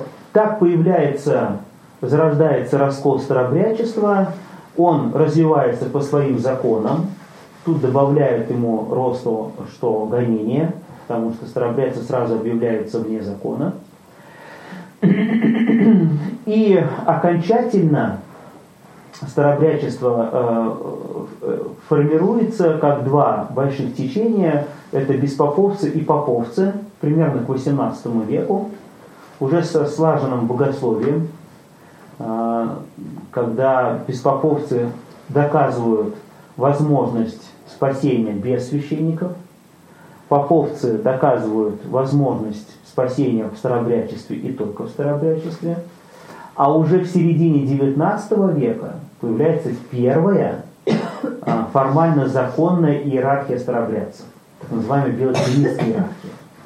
Когда в середине XIX века старобрядцы, сейчас секундочку, когда старобрядцы э, э, совершают путешествие в Грецию, каким-то образом убеждают митрополита Амбросия Боснийского, Босни, э, Боснийского и Сараевского, чтобы он бы перешел в старопрячество. И в 1800, а, ну, в середине 19 века как раз э, митрополит Амбросий приходит в Белую Криницу, это село на, на, на территории нынешней Украины, и а, присоединяется к старобрячеству. Тут же рукополагают второго епископа, и таким образом появляется новая иерархия, Белокреницкая, старобряческая. Центром сейчас Белокреницкой иерархии это Рогозское кладбище. Большое такое вот, если едете на третьем транспортном кольце, большая колокольня, да, построена в 1905 году, вот, э, и Покровский собор, это вот центр э, старобрядцев Белокреницких. Вторая иерархия, появившаяся в, старобрячестве, это так называемая новозыбковская иерархия. А, началом а, идет, ведет она с того момента, когда часть старобрядцев-поповцев все-таки не приняли присоединение митрополита Амвросия, не признали белокреницкую иерархию, и уже в 20-е годы 20 века эта часть старобрядцев принимает к себе одного обновленческого епископа. И вот с 20-х годов 20 века а, к этому обновленческому епископу, бывшему обновленческому епископу, присоединяется еще один епископ. Так начинается так называемая новозыбковская иерархия. Вот в Старобрячестве две иерархии. Белокреницкая и Новозыбковская. Они поповцы, то есть они признают священство, они признают таинство, точно так же, как и мы с вами, но не в расколе. Вторая большая часть – это беспоповцы, их очень множество. В частности, э, ну, э, про новозыковцев скажу, что у них большой собор э, на метро Павелецкая – когда вы ходите из метро Павелецка, такой большой красный, э, красный храм Старобряческий, это Новозык, Новозыковцы. Это на Новокузнецкой улице. Если да, Новокузнецкая улица. И, а Белокореницкие и Новозыковские, они не общаются друг с другом, э, в том смысле, что они друг с другом полемизируют. Вот. Сейчас у новозыковцев появился патриарх. Есть патриарх, вот, э, и вот у старобрядцев так у белокринических, сейчас секундочку, у белокринических только митрополит. Митрополит выше, в общем-то, не дерзнули. Да. Вы знаете, у меня вот два вопроса. Вот вы сказали, как это вот беспоповцы доказали возможность спасения, ну, без священного, ну как, без священного, а как это они доказали? Нет, э, не доказали, а доказывают. А, доказывали, да. Ну, просто как-то... А, расскажу о себе. Э, я сам из бесстроповской семьи, вот, и ну, у меня с детства я мечтал поступить в духовную семинарию, не знаю, откуда это взялось, но мне очень хотелось именно в православную духовную семинарию. И я помню, что первый год обучения в семинарии, я учился в питерской семинарии православной, я посвятил тому, что изучал множество полемической литературы, прежде всего защищающей беспоповское мировоззрение. Я помню, что на втором курсе у нас было, а я все сдавал на пятерке, все, все предметы, катехизис, э, там, что у нас там, то, все. Значит, э, и на втором курсе у нас в, э, по предмету Новый, Новый Завет дали темы, темы для сочинения. Вот. И одна из тем была это учение о таинстве Евхаристии в свете Нового Завета. Ну, я думаю, это как бы самая больная тема для беспоповцев. Причастия это нет. А как же а, обосновывают беспоповцы э, отсутствие причастия? Ну, на самом деле, они говорят, что видимого причастия у нас нет, а есть невидимое. Поэтому в рамках, поэтому в, в, согласно этой практике, некоторые беспоповцы накануне Пасхи, Великую Субботу, вычитывают правила к причастию, уповая на то, что на Пасху они причастятся. Вот такая вот. Да? То есть это э, богословские абсолютно непонимание, для чего причастие. Ведь причастие почему существует? Да потому что сам Бог стал человеком. Его можно было потрогать. Как и причастие можно потрогать. А духовное причастие, оно, его нельзя потрогать. Оно не, не, не спровергает всю суть э, э, благовестия э, евангельского. Вот. Тогда зачем вообще Христос нужен? Тогда зачем Христос? Но э, вот именно отсутствие систематического богословского образования давало, давало старообрядцам возможность какую? Они были начетчиками. Они прочитали, э, вырвали цитату из контекста, например, святого Иоанна Златоустова, и применили эту цитату к своей жизни.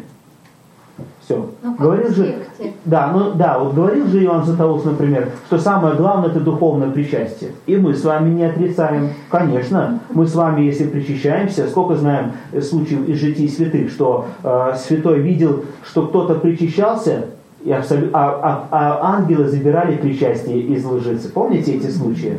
И мы с вами знаем, что духовное причастие это самое главное. Но вырвав из контекста вот это выражение, можно сделать далеко идущий э, вывод, что и причастие не нужно. Поэтому существует невидимое причастие. Ну так вот, я на, на втором курсе решил, думаю, раз мы церковь Христова, то есть беспоповцы, это истина, мне бояться нечего. Я сейчас возьму вот у меня есть цель, есть тема э, учения о Евхаристии в свете Нового Завета. Я сейчас буду открывать святых отцов, я буду э, открывать статьи и э, на, на, на, на, напишу благочестиво такой вот опус по поводу э, беспоповского видения э, причастия. У меня получилось сочинение. Я смог на э, надергать и знал эти все цитаты, все, все эти выражения. Но с того момента у меня все равно появилась, первый раз появилась мысль, что все-таки без причастия невозможно спасение. Потому что даже беспоповцы, они прекрасно знают, что Христос говорил, что если не будете вкушать плоти моей, крови моей, не имайте жизни вечная. И как они это объясняют? По сути дела, никак не объясняют. То есть они говорят, что тогда, в 17 веке, были благочестивые священники. Поэтому мы их причащаем. А сейчас у нас нет благочестивых священников. И тем не менее, для необразованного человека это очень действенно. Почему? Смотрите, какая, какая подмена. Претензии к священникам всегда были, есть и будут. Потому что это люди. Конечно. Не случайно в житии святых, особенно в патериках, где монашествующие, а монашествующие очень строго относились к себе, и, соответственно, есть соблазн осуждать других которые не строго к себе относятся. Не случайно в патериках очень часто приводится случай, когда один монах соблазняется о каком-то священнике. И тогда старец ему говорит, вот представь, что, да, или там во сне видит, или, или он объясняет, вот представь, что тебе нужно набрать воду из колодца, а ты выбираешь, с какого сосуда тебе это набирать. золотое ли это ведро или это простое ведро. Самое главное, чтобы ты набрал бы э, воду из колодца, потому что ты хочешь пить. Это же не случайно, потому что в практике монашествующей в Древней Церкви э, было так, что священник приходил в общину монашескую, он переставал служить как священник, он был как мирянин. И только через какое-то время, там 10-20 лет проходил, 30-40 может быть, братья видели, что он не заражен тщеславием, он спокоен, спокоен в своем поведении, он молится, он, ну, он действительно ищет спасения, они уже ему давали послушание, служи нам для нас литургии. А до этого, то же самое, как сейчас в Греции, не каждый священник может быть исповедником, то есть исповедовать. А, для того, чтобы священник исповедовал бы на исповеди, а, ему нужно получить разрешение от епископа. Вот я помню, мы были на Афоне в монастыре Констамонит, и там один брат, э, монах, вот нам говорили, что вот, вот ему там за 7, около 70 лет, вот он говорили, что вот, вот он готовится стать духовником, то есть исповед, принимающим исповедь да, в этом, в этом брате. Это братья решало.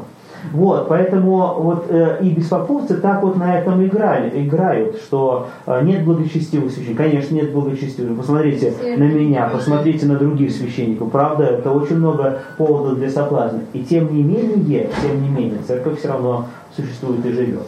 Вот. Так вот, э, с того момента, когда я написал это сочинение, э, у меня закралась вот мысль о том, что невозможно спасение без причастия. И следующий шаг, который а, необходимо было сделать, это, конечно же, когда серьезно задумывается человек о причастии, о спасении в Церкви Христовой, это а, следующий шаг, это найти, где это причастие. Обратите внимание, когда я, я, я читал богословскую литературу с 15 лет, с 15 лет, и когда я в 27 стал православным, только тогда до меня дошло, что я читал православную литературу. Удивительно, что я очень любил читать, например, отца Андрея Кураева. Очень любил читать других православных авторов, там, Антоний Суровский, да, тогда еще он жив был. Вот, и, и так далее и тому подобное. Вот не было представлений, понимания, что это православный литература, просто закрытые глаза. Вот, и э, в какой-то момент я заинтересовался белокринецкой иерархией, поповцами. Мне так казалось, так здорово, что э, можно остаться старообрядцем и в то же время э, иметь таинство. Но вот удивительно, что я был э, в старообрядчестве белокринической иерархии, но вот до момента, когда я стал православным, мне никогда не, не покидало э, один большой вопрос. А истинное ли это причастие? А воистину ли это благодать Божия? Это интересно. Только когда я стал православным, у меня этот вопрос вообще ушел из повестки дня. Представляете? То есть это, а, я очень много читал литературы, я очень много изучал эти, эти все тематики. И, а, но вот ощущение внутреннее, вот принадлежности к истине, оно только появилось в православии. И скажу вам так, что с точки зрения логики исторической, православные, конечно, проиграв, проигрывали. Потому что исторически православные были неправы в том, что насаждали новые обряды таким образом, каким они насаждали. В церкви никогда революционно ничего не должно было произойти. То есть любые изменения в обрядах, они происходили эволюционно. Например, первые христиане двумя крестами не крестились, они крестились одним пальцем. Отсюда выражение э, там, перекрести лоб. Почему? Потому что э, э, значит, крестили только лоб, и по свидетельствам древних это был один просто палец. Исторически к IV веку, когда появились споры о монофизит, с монофизитами, спорили о двух естествах во Христе. Стали креститься двумя перстами, двумя пальцами. Это было действительно знамение того, что мы православные. А уже потом у греков постепенно, даже не могут сказать когда, постепенно стали креститься тремя перстами. Церковь это как вот, как вот семья, как, как, э, как организм, как простой человек. Он меняется, даже можно не заметить, как это происходит. Вот. А революционно не было. Так как только революционно что-то вносится, это всегда будет вызывать раскол. Я вам рассказывал, что даже э, когда боролись с монофизитской ересью, вот если вы почитаете историка такой Иоанн Эфесский, он описывает, как православные совершали гонения на, на монофизит. То есть, когда целые монофизитские монастыри насильно изгонялись из, из, из обители, чтобы заселить, заселиться православным. Такое было. И мы, как православные, должны понимать, не случайно монофизиты э, называли православных мелькитами, то есть те, кто за кого царь, за кого император. Да, вот так вот исторически сложилось. У нас, он, даже если посмотрим, в восьмом столетии иконоборческий спор, э, многое зависело от того, э, какой веры э, придерживается император. Если был император-иконоборец, то он насаждал, насаждал ересь в церкви запросто. Если появлялся православный, почему мы так радуемся в неделю торжества православия, что царица Ирина объявила, что э, будет православие? Да потому что много вот за, на этом завязано было. Если царица Ирина была православной, она объявила, объявила что теперь будет иконопочитание, то действительно это было полезно. В противном случае это были бы гонения и преследования. Вот.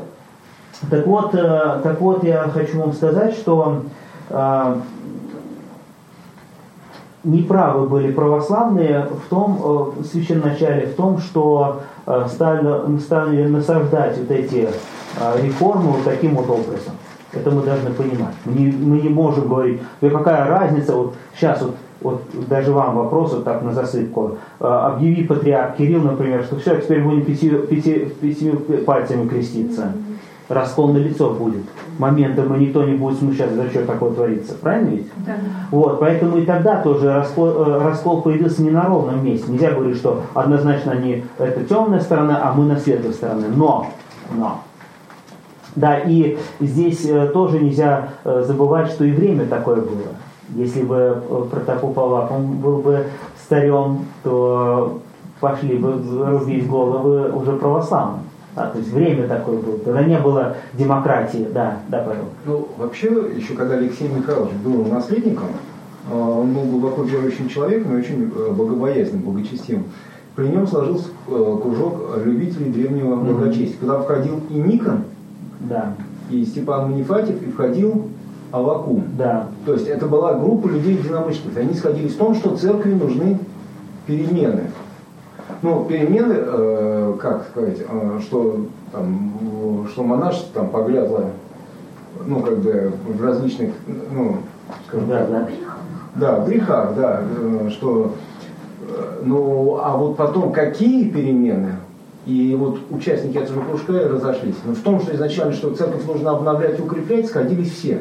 И светская, и духовная власть, и Авакум, и, и Никон – а получилось потом вот так. Да, да, все, все таки ну, есть. политический да. вопрос там наверняка возникал насчет Константинополя. И Константинополя, там, там много всего там, было. Не случайно Арсений да. Суханов был отправлен на восток, да, посмотреть, как у них, какие книги, там много всего. Но я хочу вам сказать вот что, что а, исторически вот так вот можно сказать, что чтобы вы были бы готовы, что православные на самом деле, в общем, наша иерархия перестаралась, да, то есть запросто могли отпускать э, вольности в адрес старого обряда, и это, конечно, неправильно, так нельзя было делать. Вот, но, но, удивительно следующее. А, однажды, когда я был еще старобрядцем, а, я был, во-первых, у меня была мысль очень простая, что после 17 века никакой благодати в православной церкви не существует. Ну нет. Кто там? Разве с Никона может быть благодать? Какая там благодать? А, гонение, кровь, да, и все, все прочее, такого не может быть. Вот другое дело у старобрядцев. Посмотрите, сколько много монашествующих. Там действительно э, в леса уходили, э, э, Дмитрий Ростовский, свидетель говорил, брынские да, леса уходили целые, целые общины монашествующих, монашествующих. Иеромонахи, священноиноки, монахи, это, конечно, привлекало любых людей светских, которые видели, что монашествующие за раскол, конечно, нас, нас такая психология, что мы больше тяготеем к людям, которые более строгие к себе. Но однажды я увидел книжку «Подвижники благочестия 17-18 веков». Меня поразило, э, двухтомник, довольно-таки толстенная книжка, меня поразило, что православной церкви есть, были благочи, э, благочестивые люди, монашествующие, например, на Соловках, например, там а, тоже Валаам, Оптина а, и другие-другие э, монастыри. Меня поразило, что вот эти люди а, высказывают мысли благочестивые, духовные, точно так же, как это делали древние э, отцы.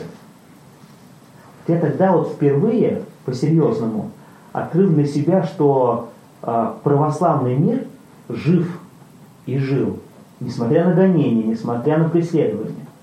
Что благодать, она не ушла от той церкви, я еще не принадлежал к ней, что она, вот эта благодать, она там присутствует. И вот с этого момента я начал, будучи старообрядцем, э, читать православную литературу. Тогда я очень полюбил святителя Феофана Затворника, что есть духовная жизнь, как на нее настроиться, потом его Псалом 118, да, толкование, удивительные вещи. Да? То есть ты, ты, ты, ты чувствуешь, что в этих словах благодать присутствует, никуда не денешь ее. Вот, и э, вот для меня это очень большой такой был э, аргумент пользу православной церкви. Я начал, начал искать э, среди старобряческих святых, подвижников, есть ли подобные э, наследия духовное, литература какая-то. И выяснил, что нет. Что из всех святых, которые существуют, э, присутствуют в старобряческой церкви, канонизированные, это в основном мученики. То есть, понятно, их сжигали, их топили, их преследовали. А вот таких преподобных, которые, э, которые э, своим духовным подвигом своей жизни явили присутствие Духа Святого, таких я не нашел. Меня поразило, э, например, тот же подвиг преподобного Серафима Саровского. Вы знаете, что Серафим Саровский до сих пор, иногда его изображают с двумя перстами, с лестовкой старобряческой, да, то есть не четками, а с, с лестовкой. Вот, и на груди он всегда носил э, большой восьмиконечный крест. Для справки, к тому времени, в 18 веке, например, в 19 веке э, восьмиконечный крест был непопулярен. Почему, например, в Питере вы редко увидите это. Сейчас вот э, восьмиконечный все, а тогда была мода на четвероконечный крест. Да? Это старобрядцы только сохраняли восьмиконечный крест. Вот. И до разорения обители Дивеевской там сохранялся знамя на распев. Почему? Потому что э, преподобный Серафим Саровский, скорее всего, что он э, выходит из старобряческой семьи. Ведь тогда же было много э, э, людей, которые, э, скажем так, принадлежали старому обряду, но э, подчинялись православной церкви. Вот. И меня поразил вот этот пример вот преподобного Серафима Саровского, который в XIX веке, казалось бы, в безблагодатной церкви, как, ну, как старобрядцы считают, да, явил такой пример вот, э, святости. Радость моя Христос воскрес. Вот. И для меня вот один из главных аргументов в пользу православной церкви – это наличие святости. Запомните очень простую вещь. С точки зрения логики, с точки зрения истории, в церкви всегда много было непрезентабельным. Всегда.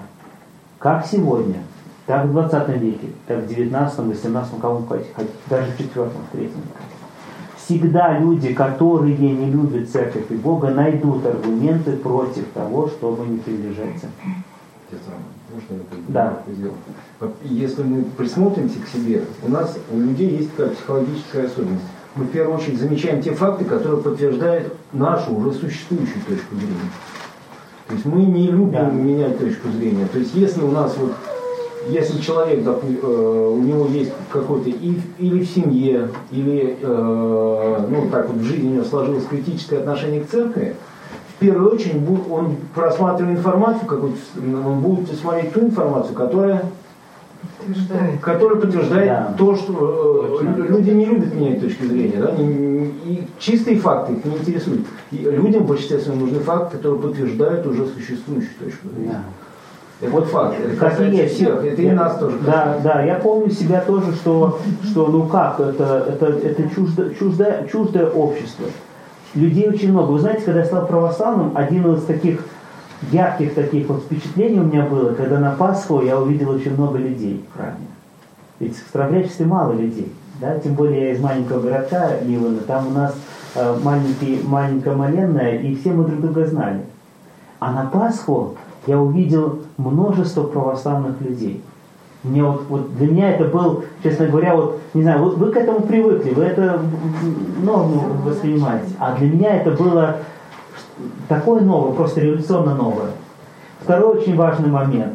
Я вдруг почувствовал, что э, те люди, которые созидали русскую культуру, я приобщился к их, к их обществу.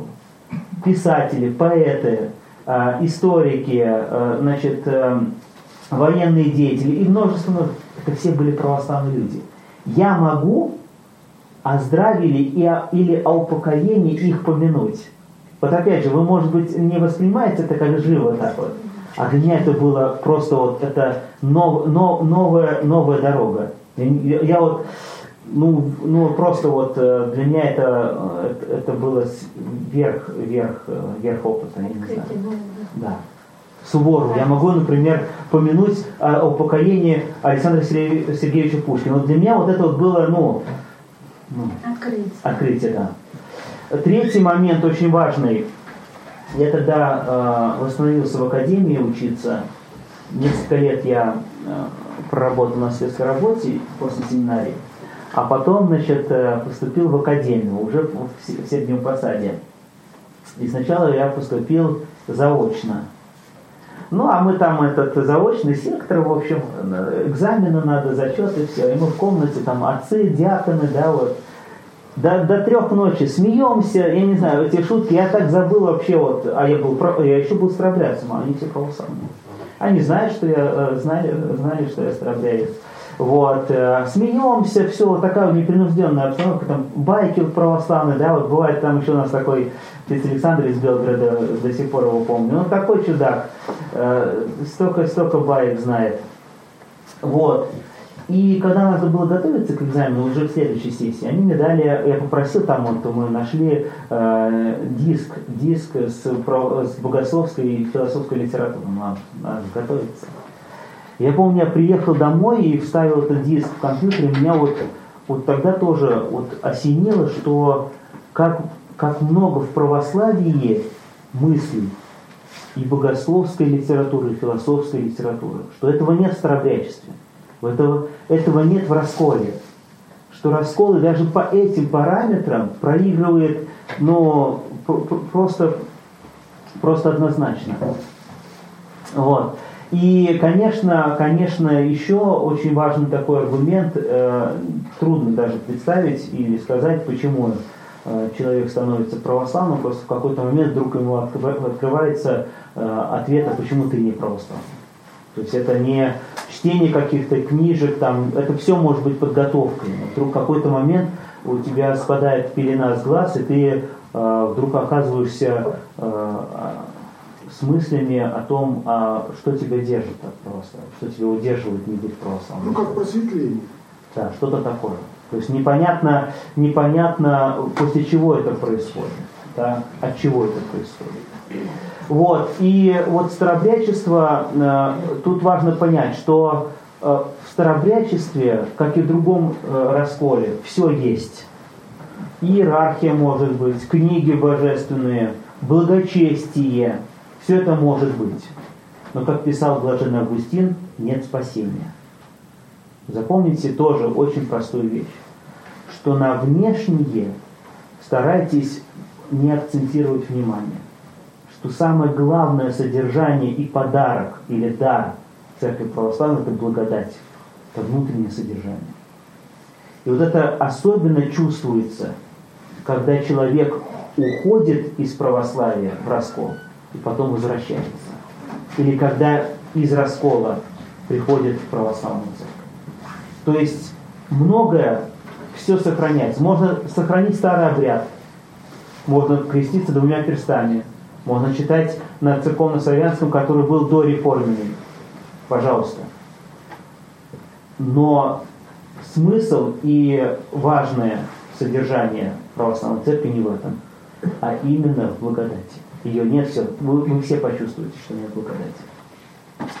Вот. Э, еще что я последнее скажу вам о старообрядчестве. Существует так называемая единоверческая церковь. Это, скажем так, православные люди, которые крестятся и молятся по старообрядческим и по старообрядческим книгам.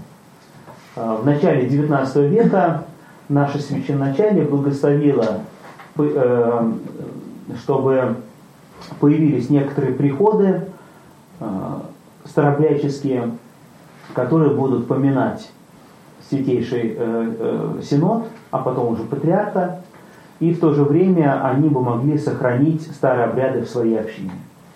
Это долго была история, как они взаимоотношения, как выстраивали взаимоотношения их с православной церковью. Но сейчас вы должны знать, что если вы э, встретите такое выражение «единоверческая церковь», то вы должны знать, что это православные люди, там можно причащаться, но у них традиция сложилась такая, что они молятся и читают по старому обряду.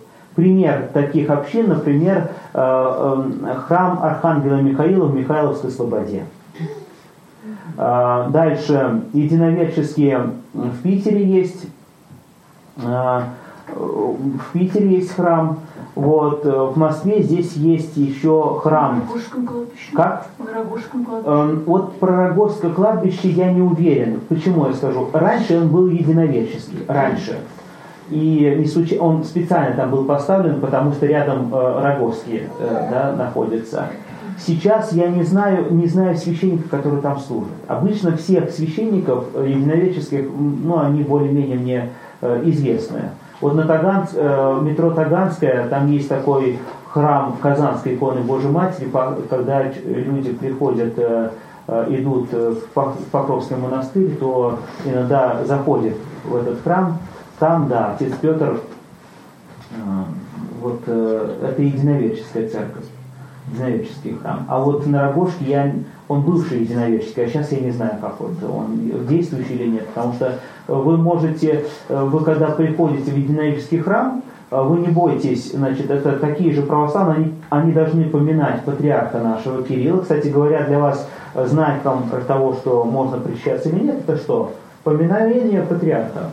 Вот. Даже если вы, например, э, в сербский монастырь пришли или в, этот, э, в другой болгарский монастырь, э, да, там, и вы там, где они находятся, например, в Москве, они обязательно должны поминать предстоятеля нашего. Вот для вас это знак, что вы можете, можете причащаться. Вот. И, значит, единовеческие церкви несколько существуют, да, и в Москве, и в Питере, и в Сибири тоже есть. Они по знаменным распевам поют, да, по крюкам. Вот.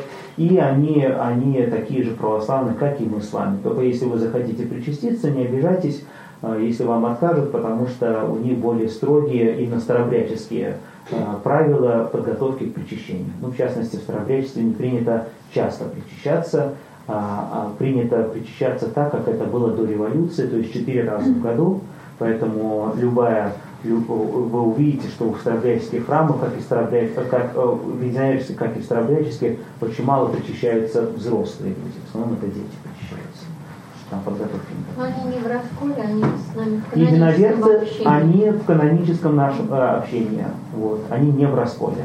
Понятно, что внутри э, с ними не все просто. Да? Если вы поближе познакомитесь, то вы много услышите критичного в адрес нашего священачалия и так далее. Но э, формально они являются такими же православными, единоверными нам э, людьми.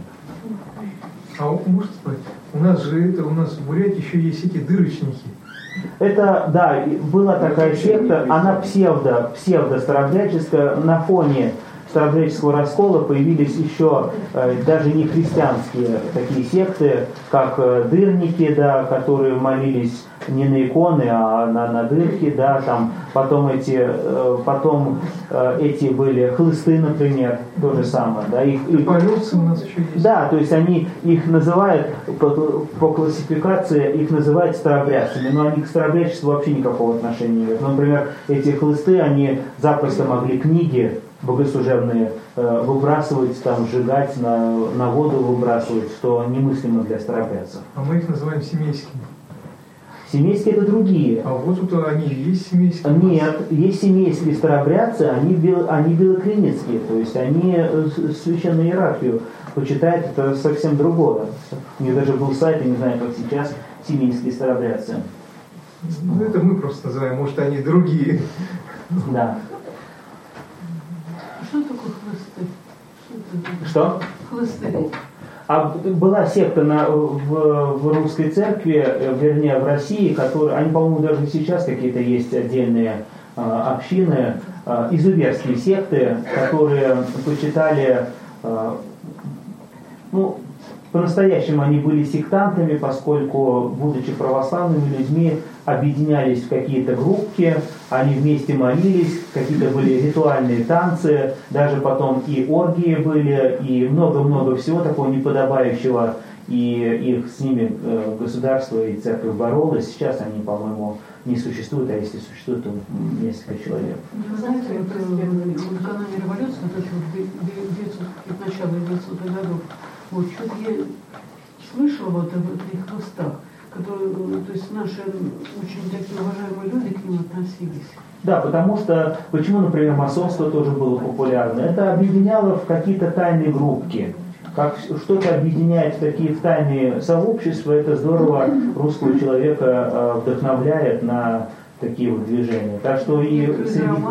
Да, да, потому, почему и долго существовала эта секта, потому что было покровительство со стороны э, высокопоставленных чиновников, то есть их скрывали, они там целая была э, целая наука инспирология, как они. Я думаю, что вот э, Павел, Павел бы подробнее э, рассказал бы о о них и с точки зрения истории. Моя задача как раз с вами о духовном говорить, да, вот, я не все знаю. А масонства разве сейчас нет? Ну, не знаю, говорят, что есть, говорят, что есть, но трудно, трудно сказать. Не, не трогал, не, не, не общался с ними. Да. Вот, извините, храм Старобрежский рядом с Белорусской, это кто у вас? Это Белокриницкие, да. Это святители там... Николая, да. Спасибо за вопрос. Вот да, наверняка спасибо. вы видели да, метро да, Белорусская, такой красивый храм да, делает. Да, да, да, это Белокриницкая. Да. Да. Как отличить внешне? А, внешне, по сути дела, вы а, что можете сказать, а, как отличить?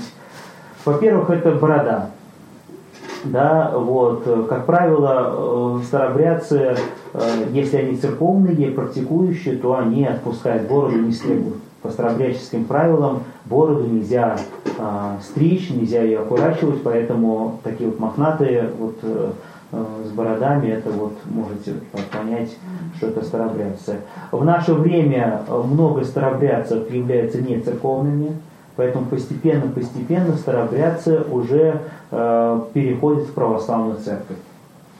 В частности, центром старобрядческих поселений это Орехово-Зуевский район, да, э, э, Ногинский, да, вот, вот эта вот страна, э, она сплошь и рядом была старобрядческой, и там до сих пор есть старобрядческие храмы, но уже много-много людей женятся на православных, детей уже крестят в православной церкви и сами уже знают о только о том, что они выходцы из старобрячества. Вот, поэтому внешне вы можете, э, по сути дела, не отличить человека, что он э, старобрядец или православный, потому что среди наших православных тоже есть и мохнатые бородой, да, и есть и, и с длинными волосами, все это есть. Вот, так, что, так что внешне вы так сильно не отличите, только по разговору с человеком, что он старобрядец, тогда вы должны для себя уяснить, кто он, э, поповец или беспоповец. Поповец тот, кто со священником, беспоповец те, кто отрицают священников. Ну, в частности, беспоповцы э, находятся э, значит, метро, метро э, Преображенск, э, пре, пре, на Преображенском валу. Вот. Да, там есть и федосеевцы, и, да, они беспоповцы, и поморцы тоже. Там помолвцы, то есть те, кто э, признает брак и наличие брака, и необходимость брака, и беспоповцы, федосеевцы, которые отрицают э, необходимость вступать в брак. Практика у них такая, что э, человек, который женился, его не допускают до э, молитвы, вплоть до пенсии, скажем так. Вот когда он уже не может жить с женой, тогда вот его допускают до молитвы. А, а это вот практика была федосеевцев. Вот, вот например, в Латвии э, большинство общин еще в XIX веке были федосеевцами, то есть беспоповцами. В настоящее время в Латвии осталась только одна федосеевская община, все остальные стали поморцами. История была очень интересная, что э, сначала, в том числе РДСО, то есть Рижская Гребичаковская Старобрядская община, была федосеевской. Беспоповцы, которые отрицали э, возможность брака без священника. А поморцы, наоборот, говорили, ну как же можно жить без брака? Вот надо совершить особое чинопоследование, у поморцев есть бракосочетание, венчание есть. Вот, э, у поморцев и у федосеевцев сохранилось крещение, то есть это таинство, которое мирянин может совершить в исключительных случаях. Вот. И у поморцев, и у федосеевцев сохранилось покаяние, а, исповедь, но, не, но без разрешительной молитвы, а исповедь как откровение помыслов. Я могу в следующий раз с вами некоторые подробности старобряческие рассказать вам и о крещении, об исповеди, о, о, о венчании, да, чтобы вы понимали бы. Вот. Но, значит, э, и вот э, общины были федосеевскими в Латвии, но время идет, и у федосеевцев была практика, как я сказал, что если человек женился, то есть жил с женщиной, то его не допускали до молитвы соборной. Но примерно к XIX веку стали появляться э, христиане-федосеевцы, богатые, которые стали жениться. Это был сначала единичные случаи. Их, э, в общем они спонсировали общины, вот, но их все равно не допускали до э, молитвы. Потом, когда это более-менее стало массовым явлением, уже стало понятным, что, ну как, меценат, э, спонсор, да, а сам, а мы его будем сейчас отказывать ему в молитве. Так постепенно эти богатые люди, федосеевцы, женатые, стали появляться на соборной молитве.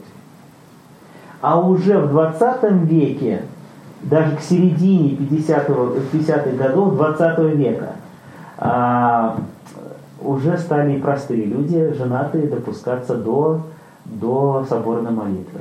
Я помню, как мне один пожилой человек э, рассказывал, что в 50-е годы 20 века были споры, что вы туда не ходите, там, там оскверненные, там вот э, неправильные э, молятся, потому что они там женатые. Да? В практике федосеевцев сохранилось что, э, и, что, что сохранилось и в поморских общинах, Человек, который женится, какое-то время он не имеет права, например, посещать клирос. Да? То есть, если он пел в хоре, то вот после женитьбы он не имеет права там 40 дней или там полгода, или когда, как ему скажет духовник, а, заходить на клирос и касаться божественных книг. Все это связано с тем, что как раз память о том, что вот были федосеевские общины, память еще осталась о тех правилах, а уже машинально, уже, в общем-то, скажи сейчас любому из поморских общин, что это были федосеевские, а, никто не поверит. А вот, например, э, можно даже проверить, просто посчитав периодику дореволюционную. Да, есть старобрядческие газеты, в частности, газета «Старобрядец» издавалась, вот, где, эм, где описывалась жизнь старобрядческих общин по всей России.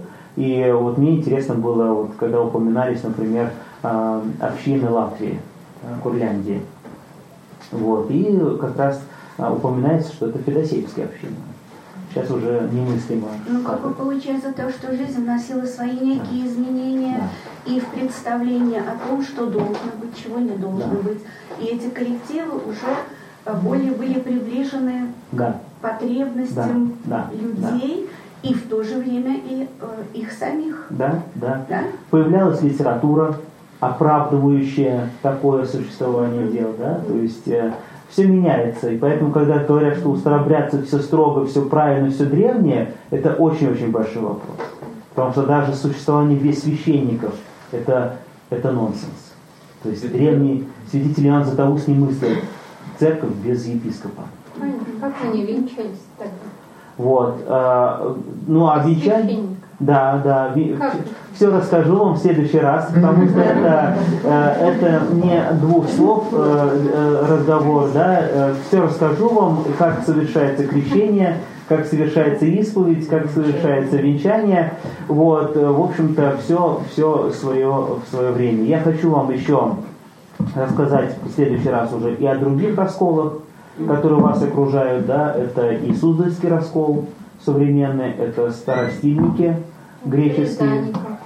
Да, вот. Как? В Рязани, Касимовский. Вот, э, про таких более, э, скажем, их очень много сегодня, да, и все многое объединяется вокруг старцев, вокруг э, современных подвижников, но э, для меня очень важно, чтобы вы э, получили бы вот эту вот инъекцию или прививку понимания того, что вот есть э, эрзат церкви, расколы, которые, которые на самом деле не являются церковью.